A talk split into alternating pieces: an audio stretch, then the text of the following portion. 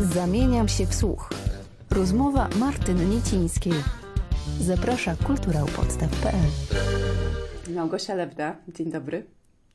Dzień dobry, cześć. Ł- łączymy się z Krakowem, ale jesteś bardzo bliska nam tu w Wielkopolsce, bo swoje trzy ostatnie tomiki wydałaś w wydawnictwie Wojewódzkiej Biblioteki Publicznej i Centrum Animacji i Kultury. Jesteśmy Ci wdzięczni za tę wierność. Niedawno też w tym samym wydawnictwie ukazał się zbiór wierszy z Twoich trzech tomów, czyli z Granicy Lasu, z Matecznika i z tomu Sny u Kermerkerów. I to są tomy wydawane na przestrzeni ostatnich siedmiu lat. Tytuł tego zbioru to Sprawy Ziemi i, i, są to słowa, które padają w jednym z wierszy z ust Twojego taty, które Cię spraw ziemi uczył. To jest taka przepiękna historia, która wyłania się z tych wszystkich trzech tomów o bliskości z naturą, z rodzicami, z rodzeństwem, zanim wyjechałaś na studia do Krakowa. Czy tym tryptykiem zamykasz opowieść o pierwszych dwóch dekadach swojego życia? Tak, sprawy Ziemi to jest jakieś zamknięcie na pewno. I kiedy pisałam, pisałam Granice Lasu, oczywiście nie wiedziałam, gdzie mnie to doprowadzi i nie miałam takiej świadomości, że dopiszą się do tej książki jeszcze dwie książki, które, które mi naświetlę w jakiś sposób to miejsce tego głównego bohatera tych książek, za którego uważam tę moją małą wieś w Beskidzie Sądeckim. Pamiętam, jak po każdej książce, która właśnie ukazywała się w wydawnictwie Wojewódzkiej Biblioteki Publicznej Centrum Animacji i Kultury, jak zjawiałam się w Poznaniu na promocji tych książek, które prowadził wspaniały Piotr Sliwiński i już po pierwszej książce, po, po granicy lasu, zapytał mnie Małgosiu, no i co teraz? Czy da się jeszcze coś napisać o wsi? Na co ja zjadłem się po kilku latach z matecznikiem i pojawia się znowu to samo pytanie. I co teraz? W jaką stronę teraz pójdziesz? I, i ja zjawiam się po kilku latach z snami Urkermerkerów. Wiesz, nie mam pewności, co dalej. Ta książka zamyka na pewno jakieś, jakieś wątki, zamyka na pewno jakieś historie, które wydaje mi się, że udało mi się wypisać. I ta też książka była mi potrzebna w perspektywie tego, że pracuję teraz nad prozą. I taka kropka postawiona właśnie tymi sprawami ziemi trochę otwiera mnie na nowy język, na język właśnie prozy.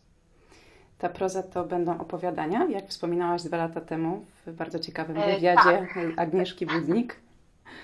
Tak, tak, to będą opowiadania.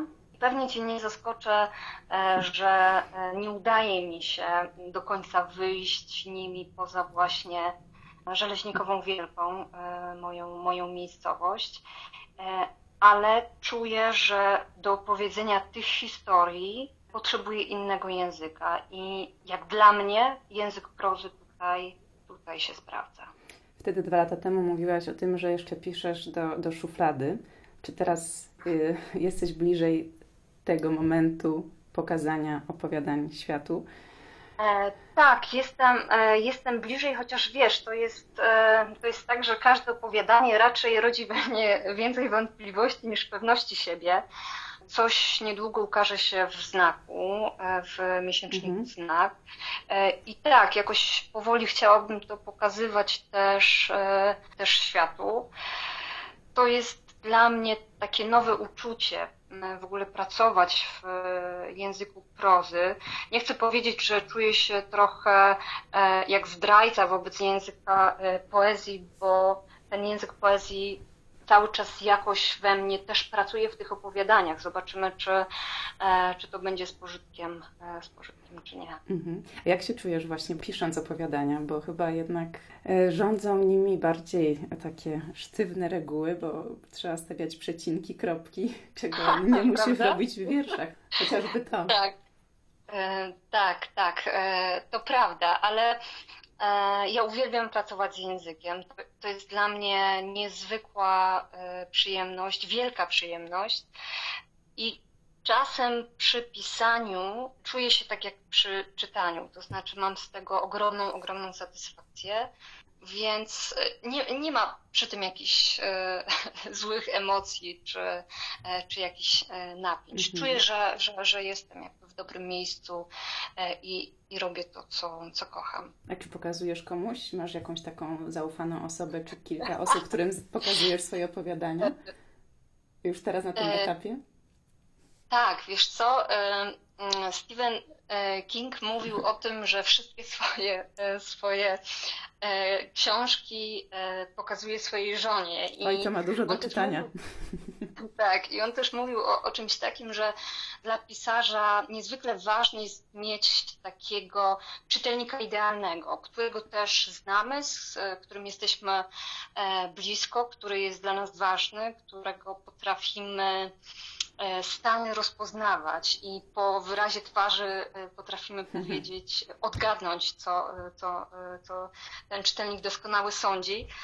No i tak, tak, mam, mam takie szczęście, że e, mm, najbliższa mi osoba po prostu mm, to czyta, e, komentuje, dzieli się ze mną swoimi przemyśleniami i może też, e, też to, to mi pomaga utrzymać jakąś taką e, konsekwencję Mhm. w e, tym pisaniu.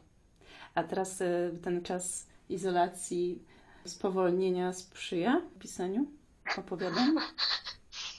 Dla mnie, dla osoby, która mm, no, jest właściwie uzależniona od ruchu, e, to był ciężki czas. e, W momencie, kiedy byliśmy zamknięci tak naprawdę, kiedy e, nie można było uprawiać sportu na, na powietrzu, szukałam jakichś substytutów, tak? Przeprosiłam się ze skakanką na przykład, ale jednak to nie zrekompensuje po prostu ruchu ciała, e, ciała w przestrzeni, w naturze i tego bardzo, bardzo mi brakowało. Brakuje mi też ludzi, brakowało mi e, bardzo e, ludzi, bo one, oni też są jakąś taką siłą napędową w ogóle do, do pracy i do życia, więc nie powiem, żeby to był dla mnie jakiś błogi czas. Mm, Z jednej strony przez to, że pracuję na uniwersytecie e, i miałam kontakt ze studentami, e, to jakoś rekompensowało mi właśnie kontakty międzyludzkie, ale też pokazało mi, jak ci młodzi ludzie reagują na ten czas i jak izolacja na nich wpływa.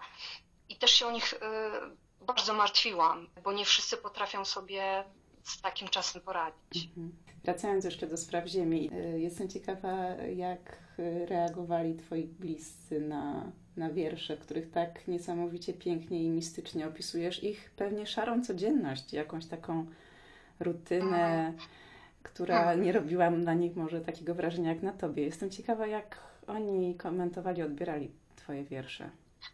Poruszyłaś tutaj bardzo dla mnie ważny temat, y, który, nad którym długo się zastanawiałam przed y, właściwie publikacją każdej z książek, dlatego że szczególnie przy tej ostatniej, y, y, która jest tomem takim bardzo siostrzanym, Mhm. bardzo właśnie naszym, mówię tutaj o rodzeństwie, miałam wątpliwości tego typu, że Dobrze, Małgosia, e, opisujesz e, historię, to jest twoja historia, ale to też jest historia twojego e, brata i twojej siostry. Więc miałam takie wątpliwości, czy, czy nie wchodzę w ich intymność. Na szczęście te książki, wszystkie książki pozwoliły nam mówić o naszych własnych doświadczeniach. I to było niesamowite, kiedy z ich ust padały opisy nawet tych samych historii, Mhm. które ja opisałam, ale z ich punktu widzenia. E, I tutaj z e, siostrą, która jest moją siostrą e, bliźniaczką, mam, mam takie poczucie, że ona jest jakimś takim dyskiem zapasowym w mojej głowie, bo właściwie mm, przez kilkanaście lat większość rzeczy robiłyśmy razem. Te sytuacje, których byłyśmy uczestnikami, to były takie sytuacje, gdzie byłyśmy właśnie e, razem, więc myślę o nas jako o takich swoich zapasowych e, dyskach, do których można się zawsze jakoś tam e, odwołać. Więc, więc te książki otworzyły nas na taką naszą wspólną, intymną opowieść, mhm. więc bardzo się z tego cieszę. Czyli to nie było tak, że ty z nimi usiadłaś przed pisaniem i pytałaś, jak wy wspominacie to i to, tylko bardziej właśnie dopiero te wiersze sprowokowały was do, do uruchomienia pamięci?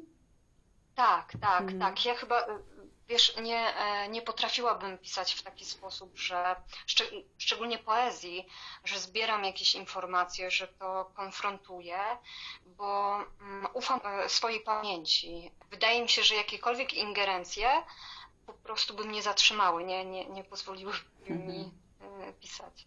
E, to, to czekamy na ten numer znaku z Twoim opowiadaniem. Ja już czytając e, Twoje wiersze, tak sobie myślałam o tym, że to już w zasadzie prawie jest jak proza, tu niewiele potrzeba więcej. I dlatego cieszę się, że to będzie miało nową odsłonę.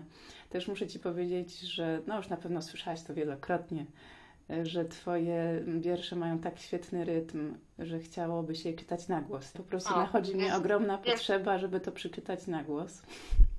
Wielki komplement, dziękuję. A gdybym była filmowcem, to bym chciała w ogóle zekranizować Twoje wiersze, bo one są, są tak plastyczne i tak działają na wyobraźnię. Jestem naprawdę pełna podziwu dla Twojego warsztatu.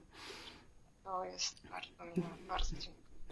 I życzę Ci wszystkiego dobrego, dużo zdrowia e, i kontaktu z przyrodą i z ludźmi, z rodziną. I, i do zobaczenia, mam nadzieję, w Poznaniu, jak się uspokoi ja sytuacja. Też, bardzo Ci dziękuję i to życzę. Życzę też wszystkiego dobrego. Dzięki. Zamieniam się w słuch. Rozmowy Martyny Niecińskiej. Dostępne na kulturaupodstaw.pl